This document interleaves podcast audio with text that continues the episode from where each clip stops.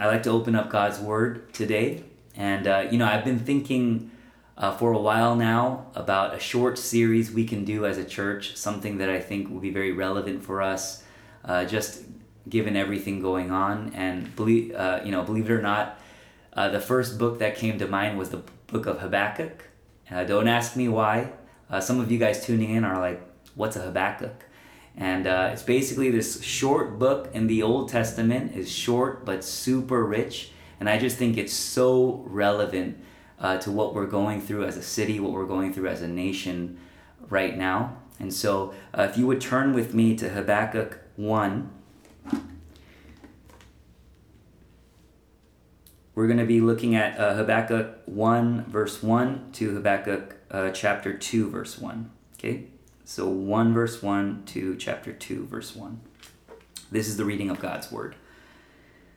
The oracle that Habakkuk the prophet received. How long, O Lord, must I call for help, but you do not listen? Or cry out to you violence, but you do not save? Why do you make me look at injustice? Why do you tolerate wrong? Destruction and violence are before me. There is strife and conflict abounds.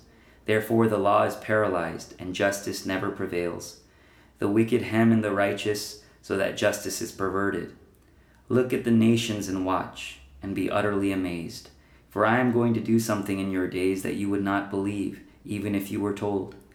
I am raising up the Babylonians, that ruthless and impetuous people who sweep across the whole earth to seize dwelling places not their own. They are a feared and dreaded people they are a law to themselves and promote their own honor. Their horses are swifter than leopards, fiercer than wolves at dusk. Their cavalry gallops headlong, their horsemen come from afar. They fly like a vulture swooping to devour. They all come bent on violence, their hordes advance like a desert wind and gather prisoners like sand. They deride kings and scoff at rulers. They laugh at all fortified cities. They build earthen ramps and capture them. Then they sweep past like the wind and go on, guilty men whose own strength is their God. O Lord, are you not from everlasting? My God, my Holy One, we will not die. O Lord, you have appointed them to execute judgment. O Rock, you have ordained them to punish. Your eyes are too pure to look on evil. You cannot tolerate wrong. Why then do you tolerate the treacherous? Why are you silent while the wicked swallow up those more righteous than themselves? You have made men like fish in the sea, like sea creatures that have no ruler. The wicked foe pulls all of them up with hooks. He catches them in his net. He gathers them up in his dragnet, and so he rejoices and is glad. Therefore he sacrifices to his net and burns incense to his dragnet, for by his net he lives in luxury and enjoys the choicest food. Is he to keep on emptying his net, destroying nations without mercy? I will stand at my watch and station myself on the ramparts. I will look to see what he will say to me and what answer I am to give to this complaint. Amen. Well, uh, just to give you uh, a little context on this passage, um, essentially you have the prophet Habakkuk and you have the threat of the Babylonian Empire uh, looming on the horizon, and you have this prophet looking at the state of his nation and all he sees is utter hopelessness and despair. Uh, he looks around and he sees economic disaster, wars, plagues, imminent social collapse.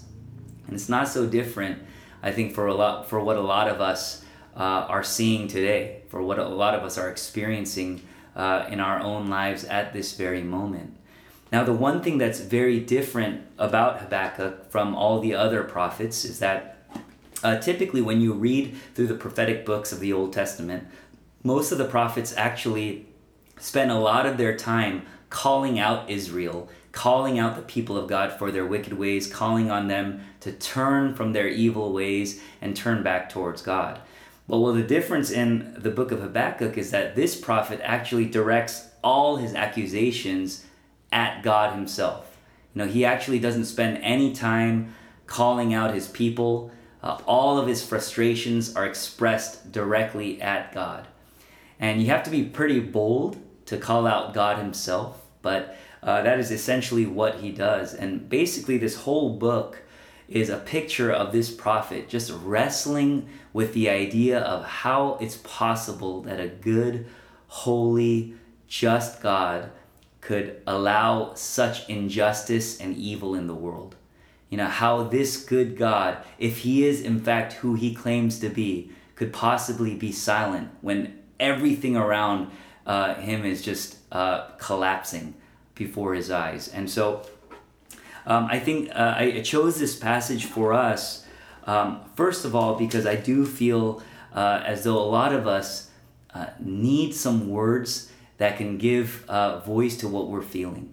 We need words that can express the emotions that are in our hearts. And I think the first thing I want us to notice is that the very presence of this text in Scripture, the very fact that God allows these words to be written in His holy word, is God giving His people permission to be upset. Is God giving His people permission to not understand, to be frustrated? You know, if you're tuning in and you're new to Christianity, um, you know, I think a lot of people have the misconception that Christians are supposed to be these happy go lucky, uh, Ned Flanders type of people. But over and over again in Scripture, we see people, the people of God, expressing their frustrations very openly and honestly and on and not being okay with what God does.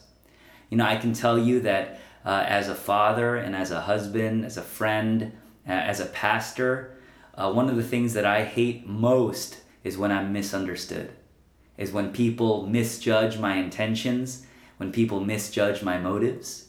And I think my, uh, my visceral inclination is always to lash out uh, and to defend myself, to justify, justify myself.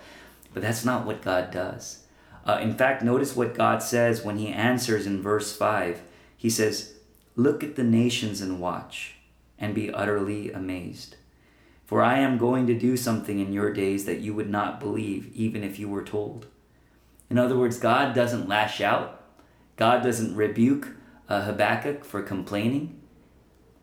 All he says is, just watch and see. And even if I told you what I was doing and what I was up to right now, there's no way you would believe it. You know, and I think if you're a parent you can relate to this response. Uh, for me, uh, this past week, I've never heard uh, so many why questions from my kids. You know, why can't we go to school? You know, why can't we go out to eat at a restaurant? Why do we have to keep washing our hands?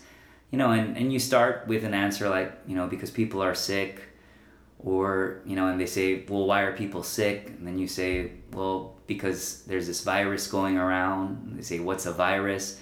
And then every conversation essentially ends with me saying, even if I told you, you wouldn't understand. So now eat your dinner. End of story. And you would think that God would do the same thing here because that looks like what he's about to do uh, when he says that you would not, for I am going to do something in your days that you would not believe even if you were told. But then God does something hilarious he then goes on, starting from verse 6 to verse 11, telling him exactly what he's going to do. And he says, I'm raising up the Babylonians, that ruthless and impetuous people who sweep across the whole earth to seize dwelling places not their own.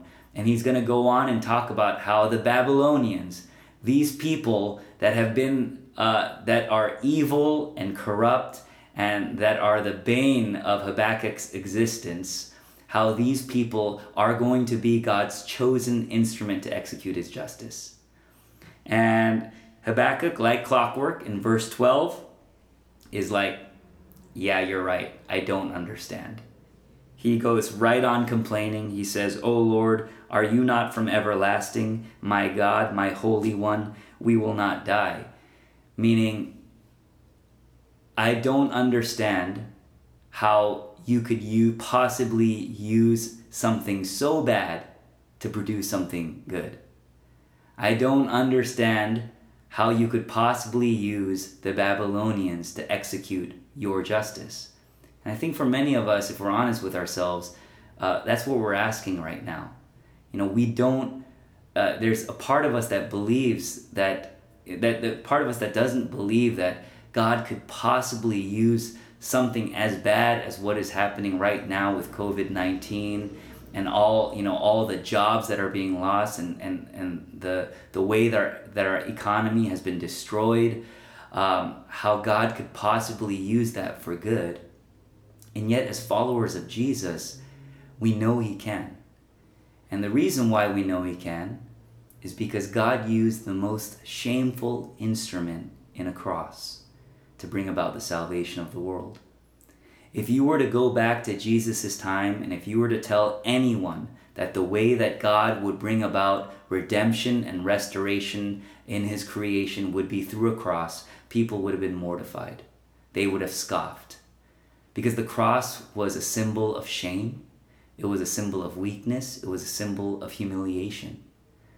And yet, Hebrews tells us that when Jesus came, he did not come with the power of a sword, he did not come with might or on chariots. It says, For the joy set before him, Jesus endured the cross, despising the shame. And it's in that hope, it's in the hope that Jesus himself won through weakness, that we know even in our weakness right now that there is hope, that God is at work, that he is good, and that he is faithful.